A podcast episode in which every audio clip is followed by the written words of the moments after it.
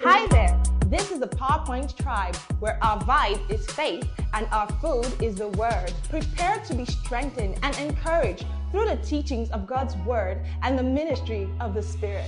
utterly fall. But, but they that wait upon the Lord shall renew their strength. They shall mount up with wings as eagles. They shall run and not be weary. They shall walk and not faint. Even the youth shall faint. So it's not just the fact that the youth have strength, it's not sufficient. In life, the strength of youth is not sufficient. The strength of youth is not sufficient. And the young men shall utterly fall. They will come to the end of their strength. But they that wait upon the Lord, there is speed in waiting. There is speed in waiting. They that wait upon the Lord shall renew their strength. They shall mount up the wings as eagles. They shall run and not be weary. They shall walk and not faint. Thank you, Jesus. Thank you, Father. There's a song we learned at the revival series. I'd like us to, to, to just sing it to the Lord this morning. You are good, you are kind. I've never seen your kind. I'm devoted to your praise and forever to your name. Amen. A comfortable key. You're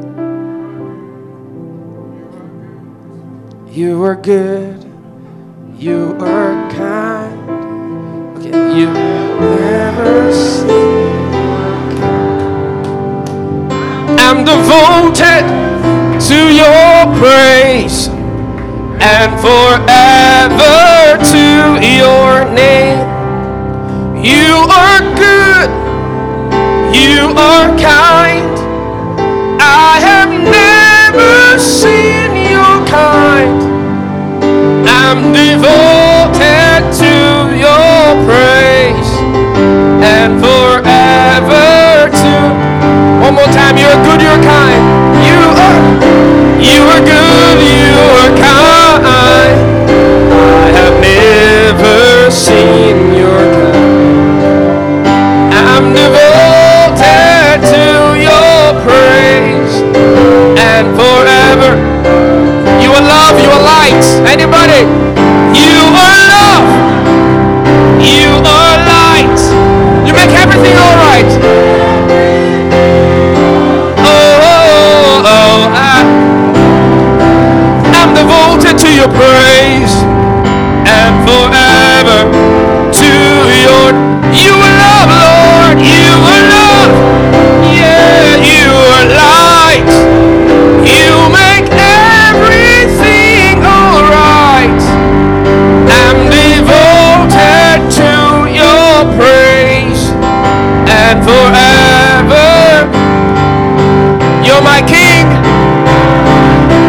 Everlasting love.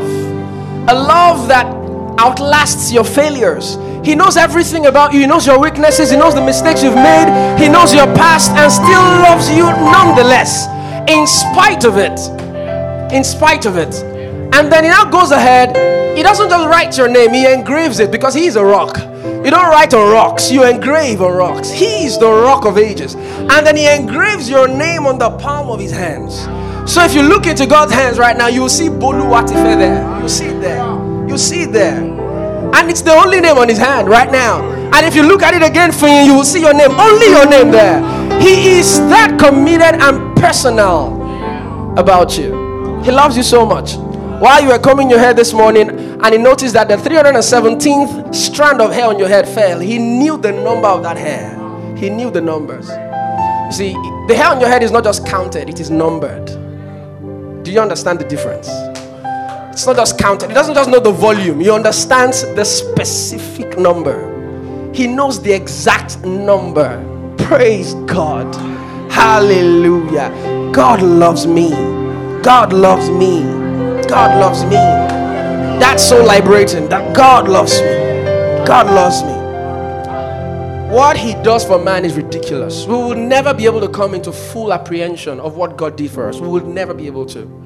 It's a love that passes all understanding. A love Father, we thank you.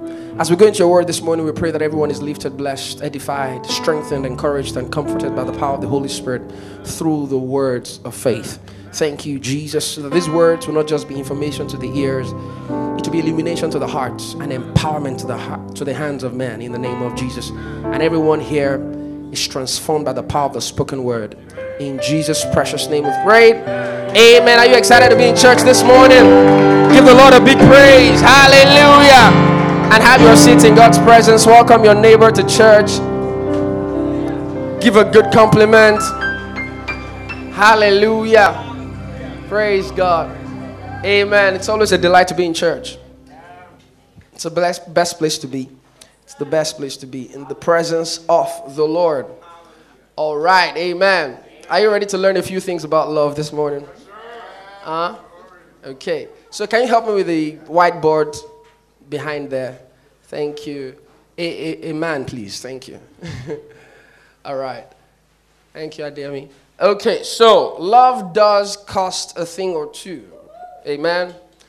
Hallelujah. Some of us just love love. We just we just love the idea of love, right? How many of us here are in a relationship? Pastor Mide was the first to jump up and say, "Well, I've been there for about um, about a decade now."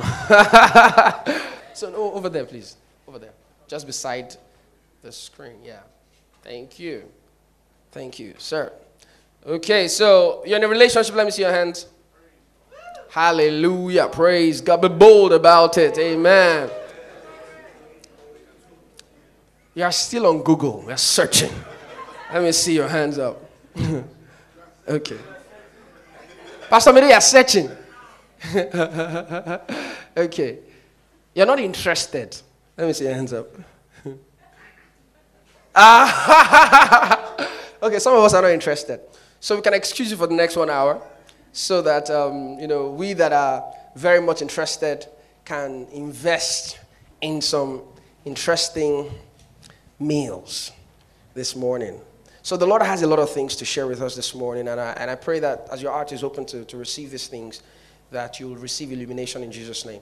So love does cost a thing or two. There was a song uh, that goes, "Love doesn't cost anything," or "Love don't cost a thing." And uh, that's not true, okay?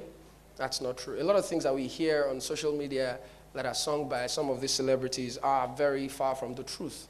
As a matter of fact, many of them are lies. Not just are they not true, but they're, they're lies. And those things are peddled by the devil to ensure that he, he locks our mind in a, in a false understanding of what something really is. So, for example, we use the word love a lot. Almost every day we use the word love. It's like a buzzword. Everybody loves something. You love dogs, you love cats, you love iPhones, you love.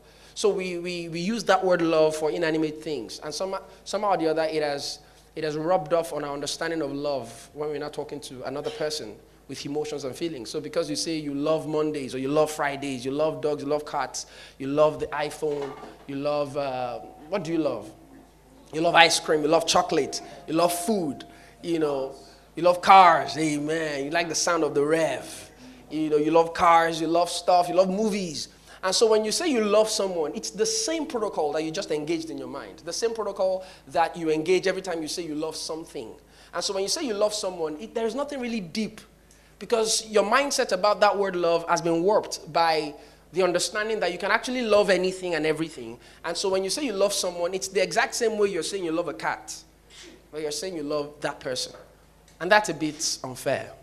Because you see, when you're talking to someone with emotions and feelings, you must be very careful what you say and what you communicate so that you don't, you don't emote reactions that you didn't intend, right? From that person.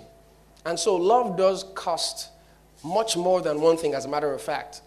Uh, when God said, I, I, love you, when He said, I love you, it, it was not an aloof statement made by God in heaven to some you know, doomed men on earth and then just said that from the throne of grace and just said, I love you. No. He had a lot of commitments to back that statement up. And so, John chapter 3, verse 16, a very popular scripture, is one verse that reveals the costs of that love that he said he loved us. So, he said, For God so loved the world that he gave. And so, the love is not aloof, the love is not distant, the love is committed, the love is devoted, love is resilient, it pursues you, it's unstoppable, it's so reckless about his love for you. He doesn't, he's not casual about it. He loved you so much, he gave his only begotten son, that whosoever believes in him will not have, will not perish, but have everlasting life. And so that love is not just an attraction, it's much more than that. So when, when someone says, I love this thing, it means I'm attracted to this thing.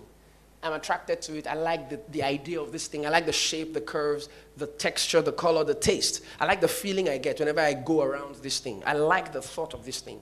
And so that's what they mean when they say they love someone, or they, when they say they love a thing or a person, or not a person, a thing or um, a day or whatever it is that is inanimate. But when you say you love a person, what should it mean? And um, I'll be sharing with you a few thoughts this morning about. Uh. Yes, sir. Thank you. About the software called love. The software. It's a software, right? Uh, next week, we'll be talking about the hardware. But today, we'll be talking about the software of love. And this is primarily about you, the, one of the parties to the relationship we're talking about. So, um, what are the things you need to put in place in order for the software of love to run? Praise the name of the Lord. So, uh, when the Word of God says love, it's beyond what every other person calls love. There's the world's way of saying I love you, but there's the God's way of saying I love you. Love began with the one who doesn't do love like it's a gesture. All right? He doesn't just do love like it's a gesture. Because when a guy buys you shawarma and he begins to say he loves you, uh, you're wondering, so the fact that you bought me shawarma, does that now mean you now love me? Is that now equivalent to loving me? I mean, am I just a box of pizza away from being loved? You know, it's not a gesture, it's beyond that. A feeling or an appeal. It's not a feeling, it's not just an appeal. You see, to this person, love was too consuming to not be personified. Mm. Let me read that again. Love began with the one who doesn't do love like it's a gesture, a feeling, or an appeal. To this one, love was too consuming not to be personified. Love had to live out its essence through a person for the world to really understand it. It couldn't just be an expression, it has to be a person for it to be essentially demonstrated properly, effectively. So he couldn't just say, describe love, he had to be love for love to fully express itself because it was beyond what could be explained with an illustration. It had to be a person. All right? And love had to live out its essence through a person for the world to really understand it. This person whom love chose could not simply be human, as his innate tendencies are bound to compromise the very essence of love. So, this love could not just embody a normal human being who had frailties, who had infirmities, who had weaknesses, because that person would compromise the essence of love. So that person could not carry the essence of love because the love that he would demonstrate will be faulty. It will be compromised because of his own frailties and infirmities and weaknesses and Adamic nature. And so this love chose a specific specimen. And that specimen could only be God. Do you understand?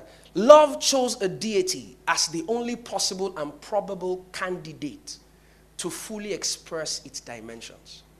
That is, nothing else could exemplify what love is apart from God. God is not wisdom, God is not power, but God is love. God is love. And only God fully demonstrates what love really should be about. So when it comes to relationships, okay, it's, it's not any different. We have to understand this whole love thing, relationship thing, from the God perspective, from the perspective of the one who initiated this protocol called love. And that's why we're here today, to just learn a few things about this love. Now, what are the things you need to put in place in order for you to be a proper candidate of this love matter? Um, amen. amen. Are you ready for the class? Yes. So, ah, okay. Okay, thank you. Um, so let's call this love dynamics, right?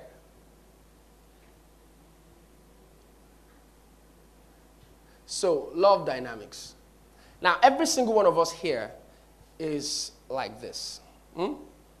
You're an infinite person. Bible says he has set eternity in the hearts of men. You are an individual, individual, whole in yourself. The Bible says in Colossians chapter 2, verse 10, that you are complete in him. the head of all principalities and powers. So, the very first thing that needs to be established before you begin to talk about loving somebody else or having somebody else love you is you must have a sense of individuality. Uh, you can write that, right? So, let me, let me, let me, let me not have to write all of that. So, you can write that. So, you, you must have a sense of individuality.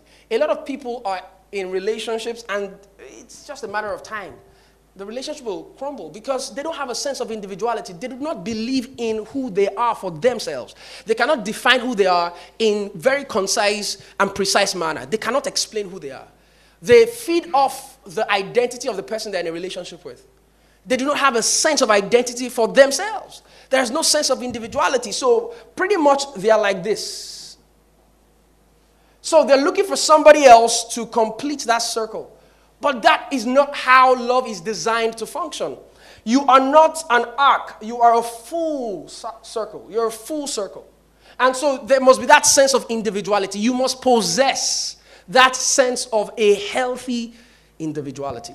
And what are the things you need to have this sense of individuality? The first thing you need to understand is your identity in Christ.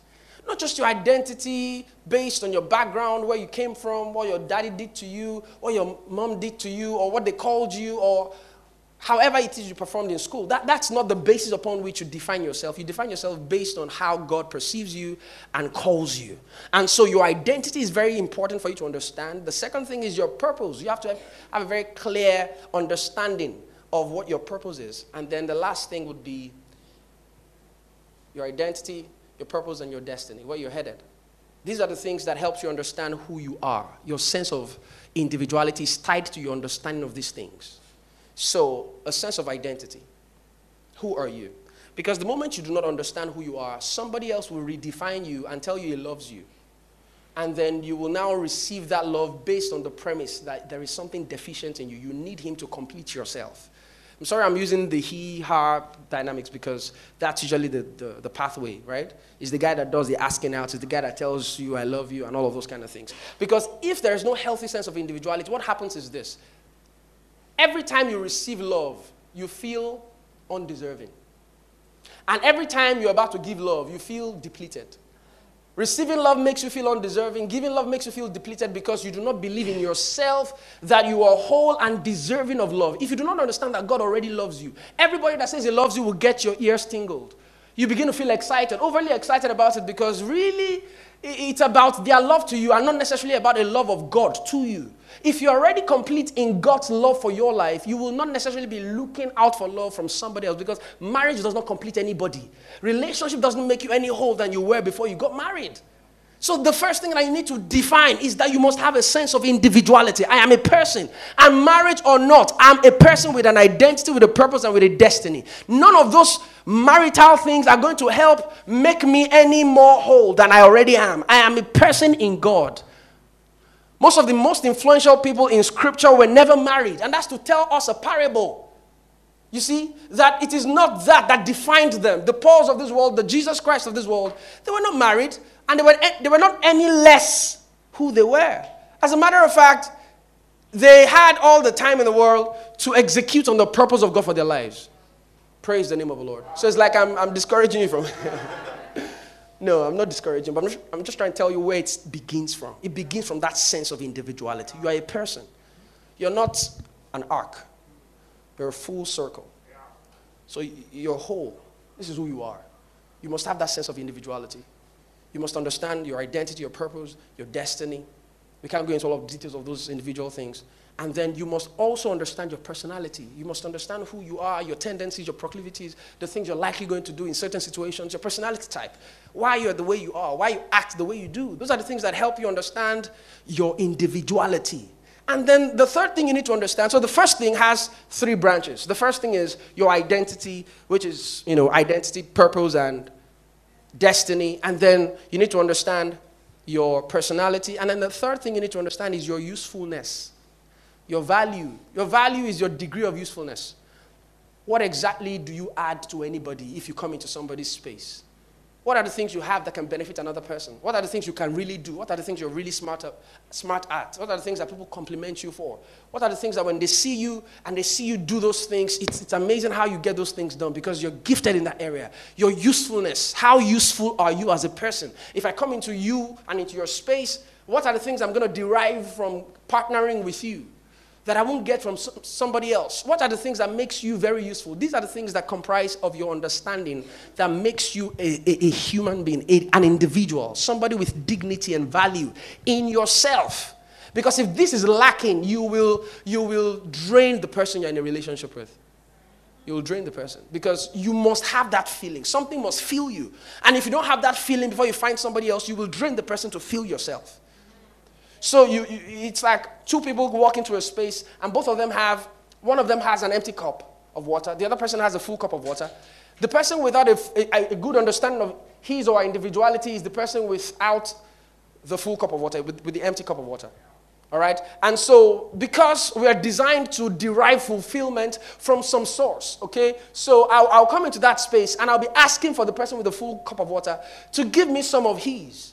And then I'll be trying to get, I'll be trying to get. It will be a very self driven relationship, and I'll be trying to get and all of that. At some point, this guy, because he, yeah, he thinks he loves me, he will start giving of himself into me. But the truth is, you see, he cannot really give of himself into me without getting filled from another source. So he keeps giving himself into me, keeps giving himself into me, and at some point, he's going to get frustrated because what he brought into the relationship has been depleted by 70% because he has divested into you. He has, he has reduced of himself, poured into you, and now he no longer is who he used to be. He's now 30% version of that 100% that he brought into the relationship. Because you were not complete in yourself. You were looking unto him for identity, for purpose, for destiny. But no, you are a person with an identity, with a purpose, with a destiny, with a personality type, and you have your own usefulness. These are the things that makes you understand how uniquely crafted you are. You're an individual, separate from another person. You see? So if he keeps pouring into himself, into you, and then doesn't get any rebate, any return, anything, he, at some point you realize that no, this is a scam. I, I came here not for this kind of arrangement, but apparently now I've been scammed. But you know what? Once you realize you've been scammed, what do you do? Do you continue to play along? You say, eh, no, no, no, I've been scammed. This is a scam. You identify for what it really is and you try to withdraw, isn't it? And so, relationships that are built on this half measured senses of individuality cannot really fulfill anything significant, cannot really last. It's, it's just that simple. And so, if you do not have this sense of individuality, that's the first thing you need to go and pick up. Go and dust it from wherever you dropped it.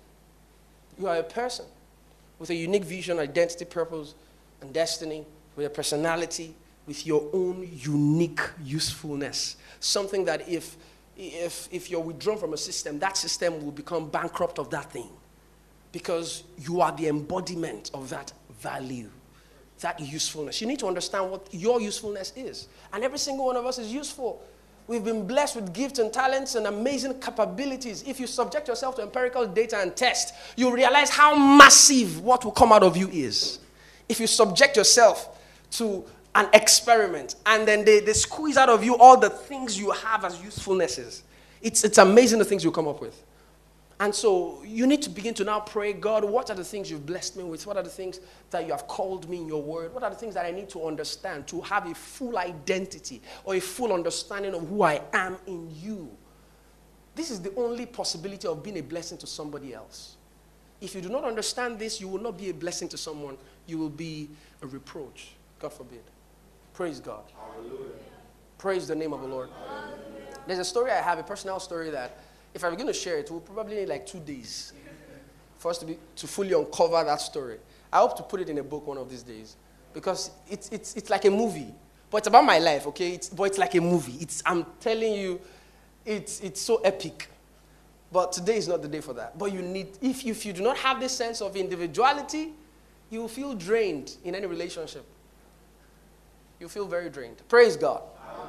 So, this is the first thing that needs to be sorted right? A sense of individuality. The next thing is you must submit your life to your life and your decisions and your behavior and patterns to the love protocol. What is the love protocol? Remember, we said that God is love, isn't it? Praise God. We said God is love. So, what is love? How does He define love? Is it based on attraction? I like your, you know, your features, and I, I'd like to go into a relationship with you. Are those the lines? Are those the lines? So, let me ask someone, right? Um, Orelua, if a guy tells you he loves you, what are the things you expect that he means with that statement? What do you think it means? What do you think it means? In a sentence, in a phrase. Don't, don't, be, don't, don't, don't feel embarrassed. It's okay. Okay, yeah. What do you think it means? When he says he loves you, what, what, do you, what comes to your mind? What do you think he really means? He likes a lot of things about you. Mm. So, what, what happens if those things he likes about you are no longer as relevant or as exciting as they were at the moment or at the time he said he loved you?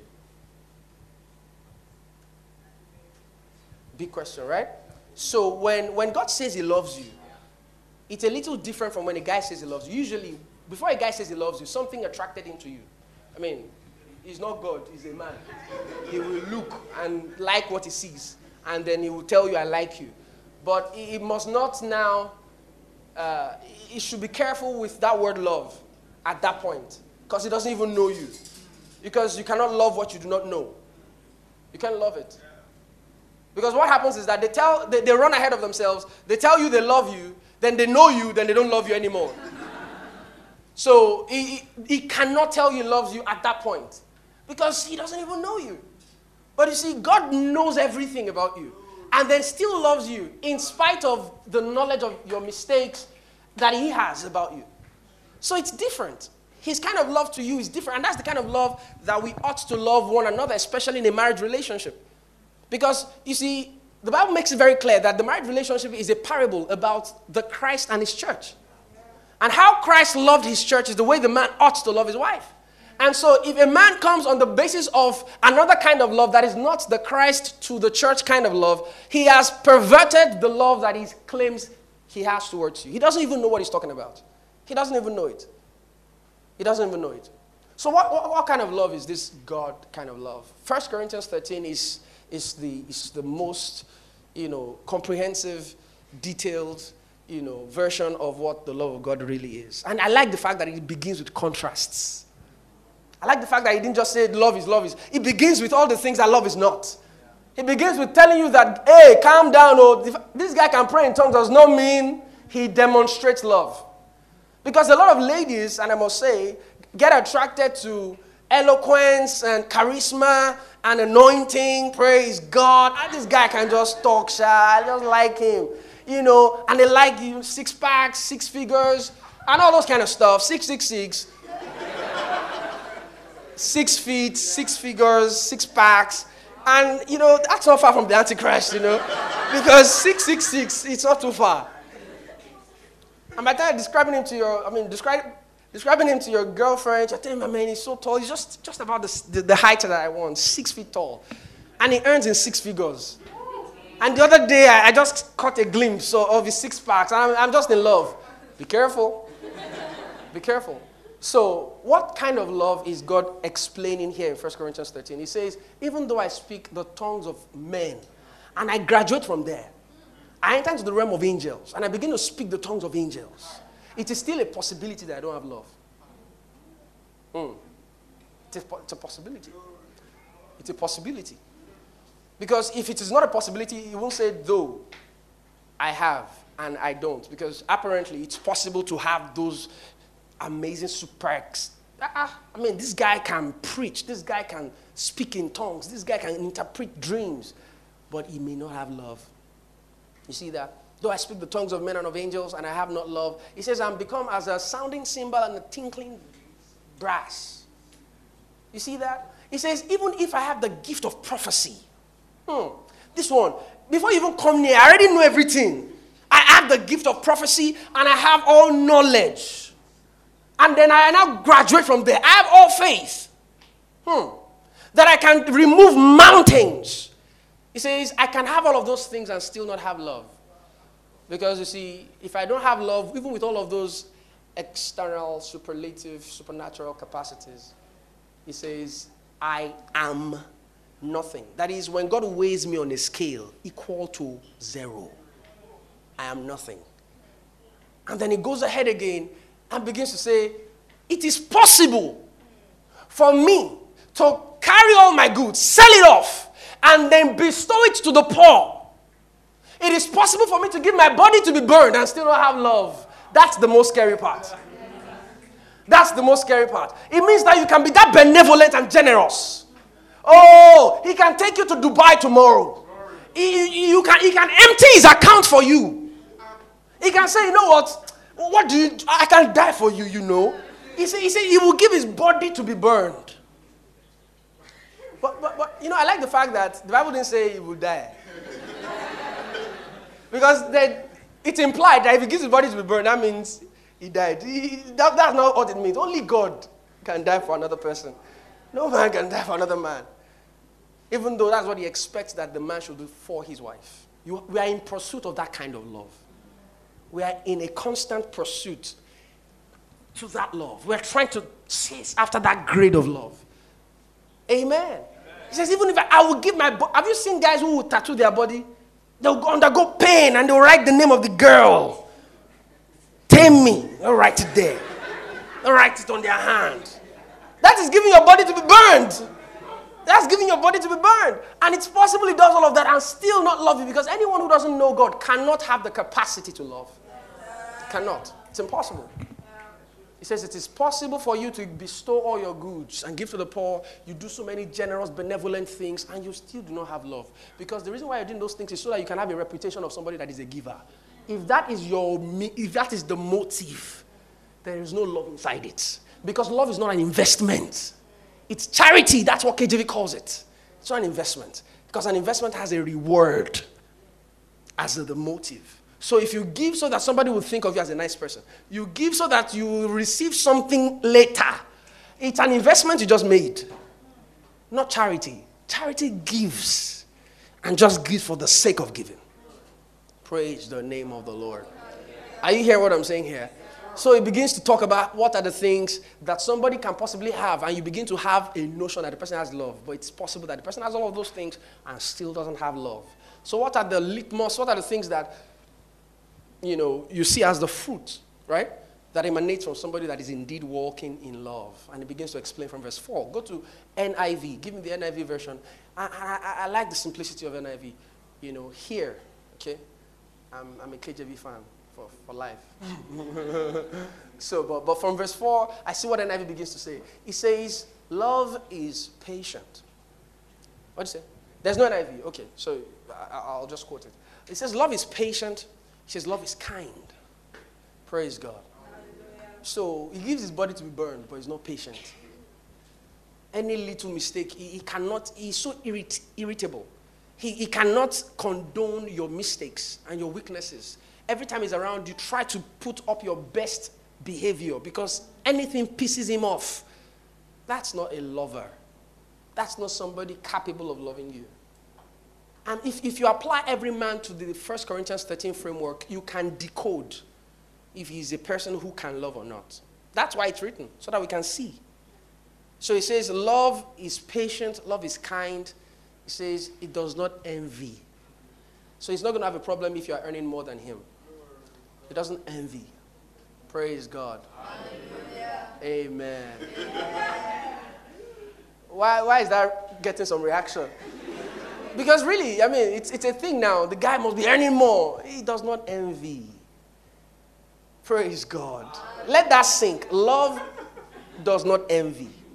He doesn't begin to think that because somebody has something more, then the person doesn't deserve it, and then he does, and then, you know, he should be the one receiving that kind of a thing. No, love doesn't envy. It genuinely gets excited about your success. Genuinely. Praise God. Love is kind, love is patient. it does not envy, it does not boast. You know what that means? it doesn't boast, it doesn't gloat, it doesn't look for credit everywhere, it doesn't boast. It is not proud. See, we can deconstruct each of these things into series. Okay? It is not proud. Bible says it does not behave itself unseemly. It does not dishonor others. When it gets into an atmosphere, it does not try to become the loudest. Everybody look at me, I'm the center of attraction. No. He tries to just sip into the atmosphere and just, just be cool until it's needed.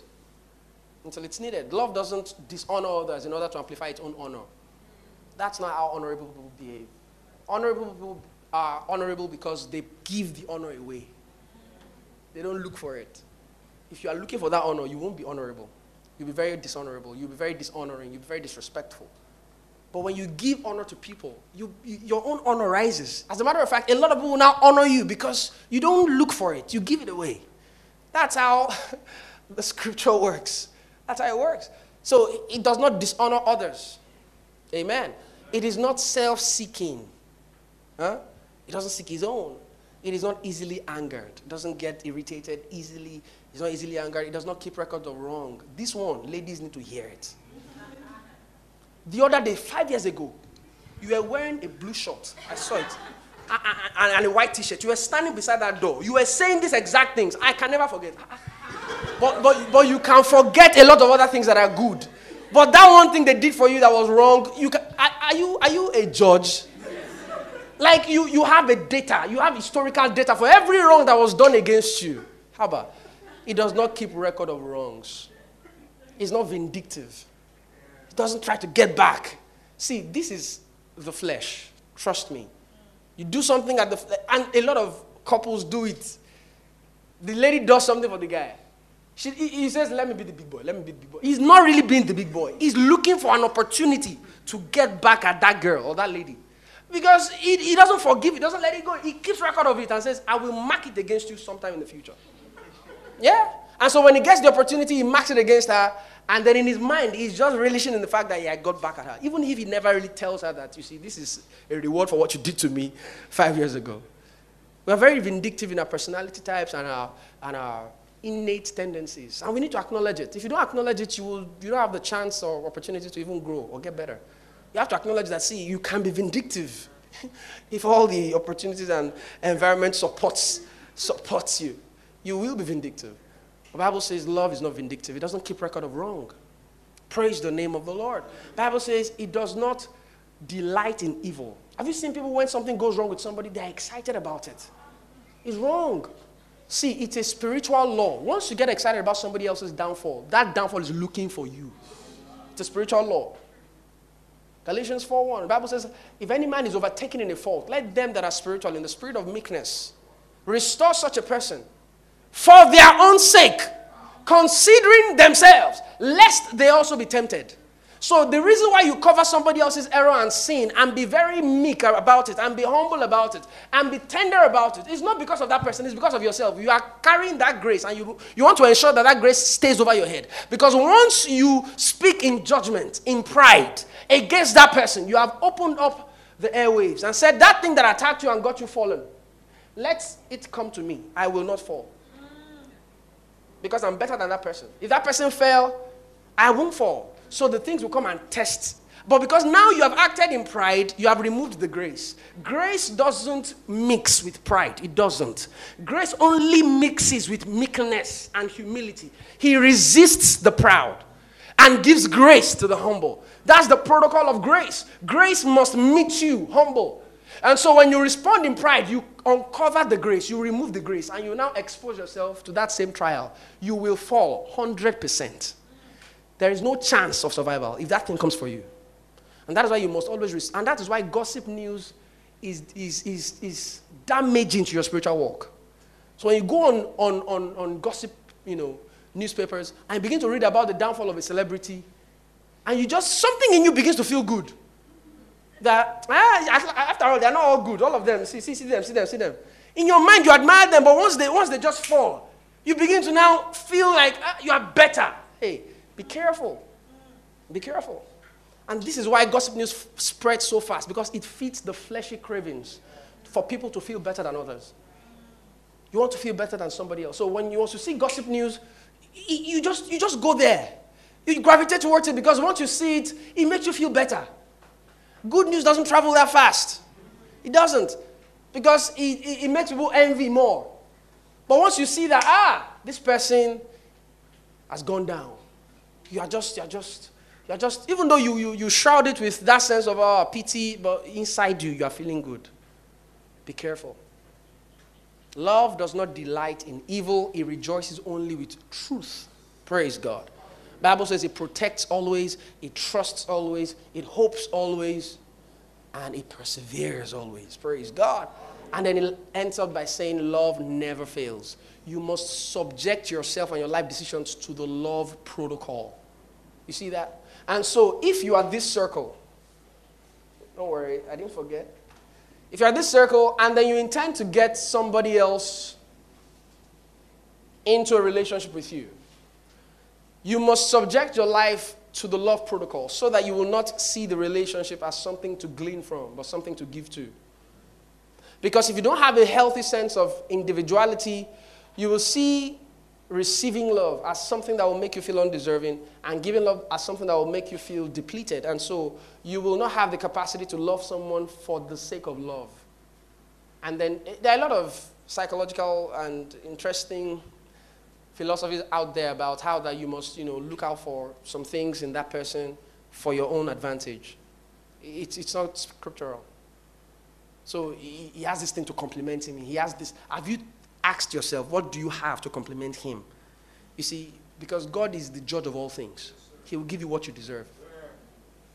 He will give you somebody that can act like he can compliment you until you get married. So you must think of how do I compliment that person? The God of all justice will bring a man that is also thinking like you. So that both of you compliment each other without defrauding one another. But by the time you keep asking, does he have this to compliment me? Does he have the other person too is mapping out a strategy. Does she have that? What do I need to do to attract such a person that has this to compliment me? Okay, I need to position like this. Then he now goes, positions, and then two years down the line, you feel scammed. Because you see, you were not sincere in your pursuit. You are not, you didn't acknowledge your own weaknesses. When you ask yourself, can somebody marry me and be happy? You don't ask, you don't answer that question. Because the answer is no good. can somebody marry me? Can, can they put me in the house? Praise God. And the person will be happy. Say, ah, I'm too much of I'm too much of trouble. So let, let me reduce this trouble coefficient and then I can now venture into this thing.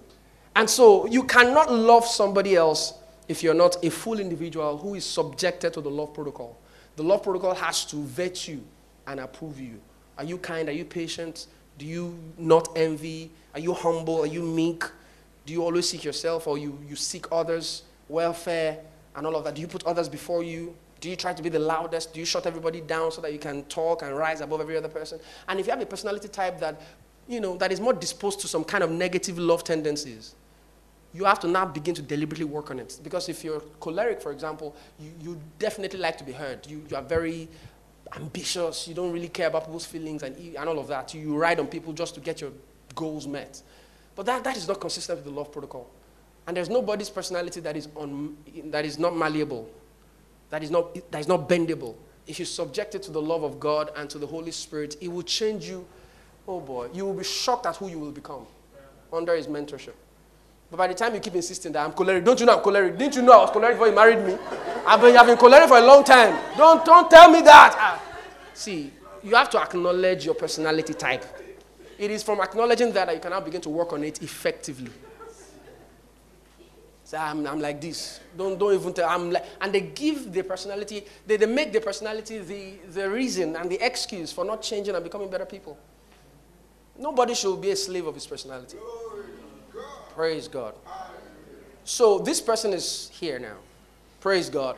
And so you must be willing to face that person. So you are looking to that person.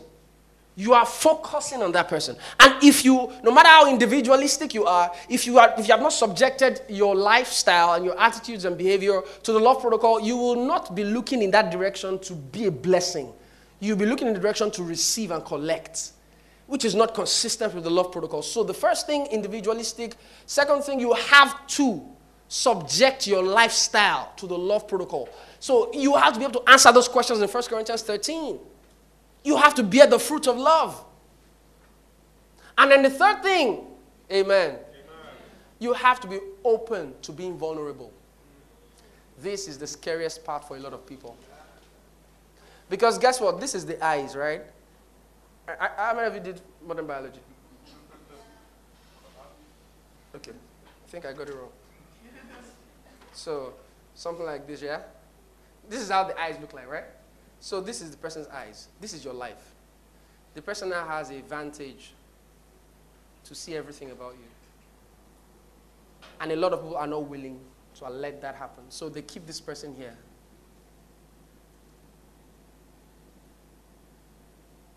Person never gets a chance to enter inside because they are not willing to be vulnerable. See, in investments, the highest risk vehicles have the highest reward coefficients, right? So the higher the risk in an investment, the higher the likely reward. See, the reason why a lot of people are scared of being vulnerable is because it has the highest reward in relationships. That's why a lot of people are scared. Why should I tell him everything about my past? Why should I tell him everything about my life? What if he uses it against me? Well, just be comfortable with not being loved because you really cannot experience true love if you're not willing to be vulnerable. And vulnerability is being naked before the person and hoping the person doesn't take a picture. That is being vulnerable. So both of you are naked and you, are, you, are, you trust that the person will not take a picture, but you have to be naked. You can't be saying, at least, you, since you don't intend to take a picture, let me just keep myself covered. You see, you have to be willing to be vulnerable. And if you're not willing to be vulnerable, you have preconceived notions, ideas, and experiential philosophies that have helped you to back up that conviction that you don't need to be vulnerable to anybody. Because perhaps you've seen something happen in your childhood, your uncle, your parents, perhaps, where your mom was vulnerable and then she got hurt. Your dad was vulnerable and then she, he got hurt. And then you, you just have it in your mind. You may not have considered it fully, consciously. But it's, it's, it's a mindset that's built up over the years. And so you are never willing to be vulnerable to anybody because you assume everybody is willing and able to get you once they have the chance to. So once you empower them with information about your past, you feel that they will come against you with all they have. That one day you break up. One day the person will use it against you. One day the person will publish it in the news. One day the person will put a spotlight on that area you never want to get out. And so because you're so scared of that, you never want to be vulnerable if you're not willing to be vulnerable, you will not have a very successful relationship. You have to be willing to be vulnerable. You have to be willing to be naked. You have to, you just have to. One of the things that people you know, tell themselves why they don't want to be vulnerable is because number one, it's risky. What if the person uses it against me? Number two, they don't want to give the person the responsibility of knowledge. I've seen people like that. They don't want to bother you because once they tell you, you are not responsible for that information. I don't want to bother anybody with my life. I beg. See, let, the person is fine. Let me not add my own tales of sad news and history to the person's wahala, and then the person will not start thinking about me and how not to tell on me. Let me just save you the stress. So I will not just tell you, I'll keep it to myself. And then the last thing is because it is hard. It is really hard to get stripped in front of someone. It's difficult to become vulnerable and just let go of everything. It's very difficult. Try it. It's so difficult. You probably will not get to do it eventually until you have tried like 10 times. Because it is not easy to be vulnerable to someone else. It's not easy. Even for surgery, they have to sedate you. Because you, you can't just do it on your own free will. They have to get you to lose your consciousness and then they do whatever they want to do with you. You can't be vulnerable to somebody just like that consciously. It's hard. But guess what? In love, you must be. You must be.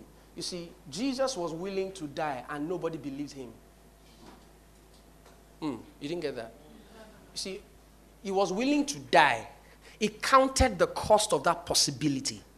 Because Jesus never does anything without counting the cost. So he looked at the possibilities. I may die for these guys, and they don't ever believe me, and not even one person gets saved.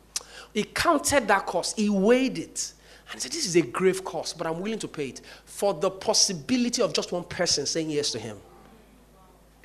So he weighed the cost of the risk with the benefit of the reward. And then he said, You know what? The reward is worth the cost. Did you see that?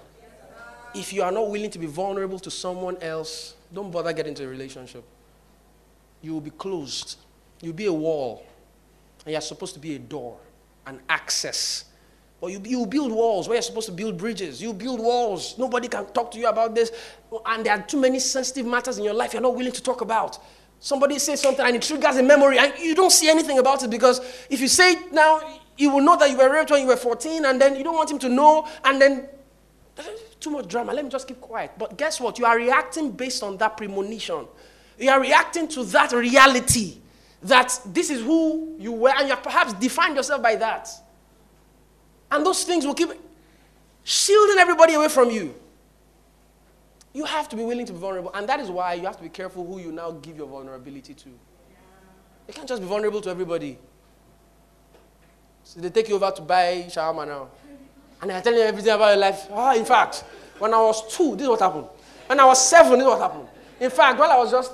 And, and the guy knows everything about you, and you don't even know the quality of person that, that, that he is. Matthew 27, verse 6, Bible says, Do not cast your pearls before swine. Evaluate the person. Is it worth my pearl? Because your vulnerability is very expensive. You have to be careful you give it to. You can't just give it to anybody. The person has to have passed the test of approval. Praise the name of the Lord. You don't cast your pearls before swine because he will collect that pearl and he will trash it and he will rend you in the end. God forbid. Praise God. Amen. And this is why a lot of people are scared of relationship. They're not willing to be vulnerable. They feel vulnerability is too expensive. The reward is more than the risk. Because guess what? If Jesus never came, we would have never believed. Would never be, they wouldn't have had the chance to believe. But for that chance, he came. All right? So if you really want to ever express what true love is, you have to risk being vulnerable. Because even when you have the guy that is indeed worth your vulnerability, it's still a risk. Praise God. I, I, I, we'll wrap up soon. So this person sees literally everything about you, and you see everything about him. And you must be willing to let that happen. Because guess what? A part of you both no longer be- belongs to either of you exclusively. Mm. Do you understand? Yeah. This part of you that used to be for you is no longer for you because it's no longer exclusive to you. It's now submerged, mixed with a part of him also that he cannot lay exclusive right on because it's now a part of you in some way or the other. That's what vulnerability does. It just mixes you both in a way that is so unique. And it's amazing how God makes two people one, actually. This is how He does it. If you're not willing to be vulnerable, you will be naked and be ashamed. So you have to be naked and not be ashamed. And you have to be willing to be vulnerable. You see everything about this person, everything, and then you're still comfortable with that person and you love the person still. That is why love is a decision and not a feeling. Because once you choke eye and you see, eh, emoleleo, emo. I, I can't see this and then, but you see, that is the idea. You see everything about the person and then you say, you know what, that is why I love you. Uh huh. Praise God. Vulnerability. You've got to be vulnerable. But you see, there, there's now an all important factor in every relationship that right now it's almost beginning to get downplayed in circles when relationship is talked about. And it's the matter of conviction. What's the meaning of conviction? Anybody? You want to help me? What is the meaning of conviction? Anybody? See, why, why, do, why do people look around when you're asking a question? Pastor Peace, I mean. let me not ask Pastor Peace. Any other person? Any other person? Quickly before we wrap this up. Because there are four things I want to share with you today on the software. I've shared three already. Anybody, what is conviction? Ebon, I saw that you were looking around. Yeah, Ebon, what, what's the meaning of conviction in your terms? You are 100% sure. I like that. 100% assurance. Why you guys laughing? Praise God. Praise. 100% assurance. Okay? 100% assurance that this person is my husband. Ah! That this person is my wife. Where do people get this conviction from? Have you ever asked yourself? Because guess what? If you live your relationship like this, it looks good, but it is not assured. It is not insured. There's no guarantee on this. Because guess what? Time is a factor that depletes everything. Time is a factor that makes everything go down. Time is a factor that makes everything go in the direction of atrophy. Time will wear things out naturally. We just bought these speakers now. In five years, these speakers will not look this nice. It's what time does. You see yourself in the mirror this morning and you're like, you are liking the curves and all the 30 years down the line. Just 30 years plus what you are right now. And you wouldn't look quite like you look today. Because time just does something, it wears things out. That's what time does. And so, left to time, which is what a lot of very fancy psychologists, so they, they'll share these interesting things about love, they'll share these amazing concepts about love. That's conviction. This is what should ultimately define who you eventually say yes to. Several years ago, Pastor Nike Adeyemi, daughter of a professor in the University of Ife, architect herself, was approached by another woman, another man from the Polytechnic without any MSc or anything. She was older than him. She's still older than him, anyway. but she said yes because she wasn't saying yes to his past and his present. She was saying yes to his future possibilities, something she didn't really know. But she sought direction from the person that knows the entire thing, not just the past or present, but the entire landscape of their lives. And she got conviction from him. That conviction made her say yes. Today she's blessed, isn't it? Because she got married to Pastor Sam Adeyemi. Now, another woman may have been approached by the same man, and based on the things that eyes could see, based on the things that senses could tell, she would say, No, how can I marry somebody that's older than me? How can I do that? How can I do that? Because she doesn't look for conviction. She just uses physical tendencies, economic status, and all those fancy things that people talk about to judge his readiness and his credibility. Uh, and five years down the line, she says that he lost his job. The job that made you say yes, he has lost it. So what do you do? You are now married. What do you do? And people begin to nag in relationships and, and marriages. I, I, I didn't sign up for this because you didn't ask. I didn't sign up for this. This is not what I signed up for. I thought you, oh, we have changed. No. You didn't ask. You didn't ask. There is a God that knows you more than you know yourself. There's a God that knows him more than he knows himself. There's a God that sees the combination of what both of you produce upon the earth. And he brings that assurance near in the present. That's how God always works. He died in three dispensations. And then he brought that judgment near on the day of Calvary. And he died there and paid for everything, including the future sins. Praise the name of the Lord. So, this is the framework. This is the framework. This is the framework that produces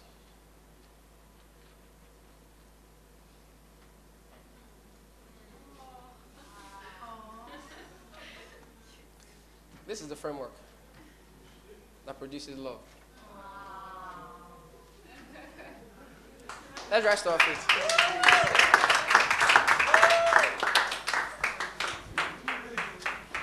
You didn't see that coming, yeah? That's the framework. Remember, God is tripartite.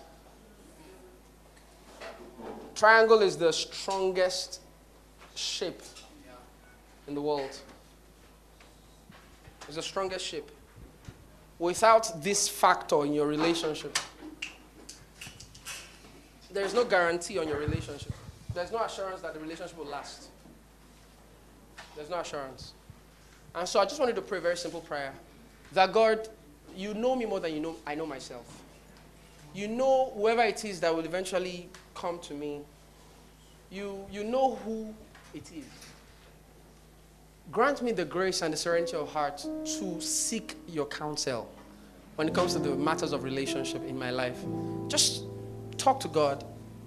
Tell Him that without His input in your relationship, you have no hope of getting it right. Actually, you have no hope of getting it right. Because the storms of life will come, time will come, it will try to tear both of you apart. But with God's word over that relationship, it's an anchor that keeps you both together beyond what you could think, ask, or imagine, such that that relationship will keep getting better like new wine. Every single day is better than the previous. Because God saw the future before He told you yes or no.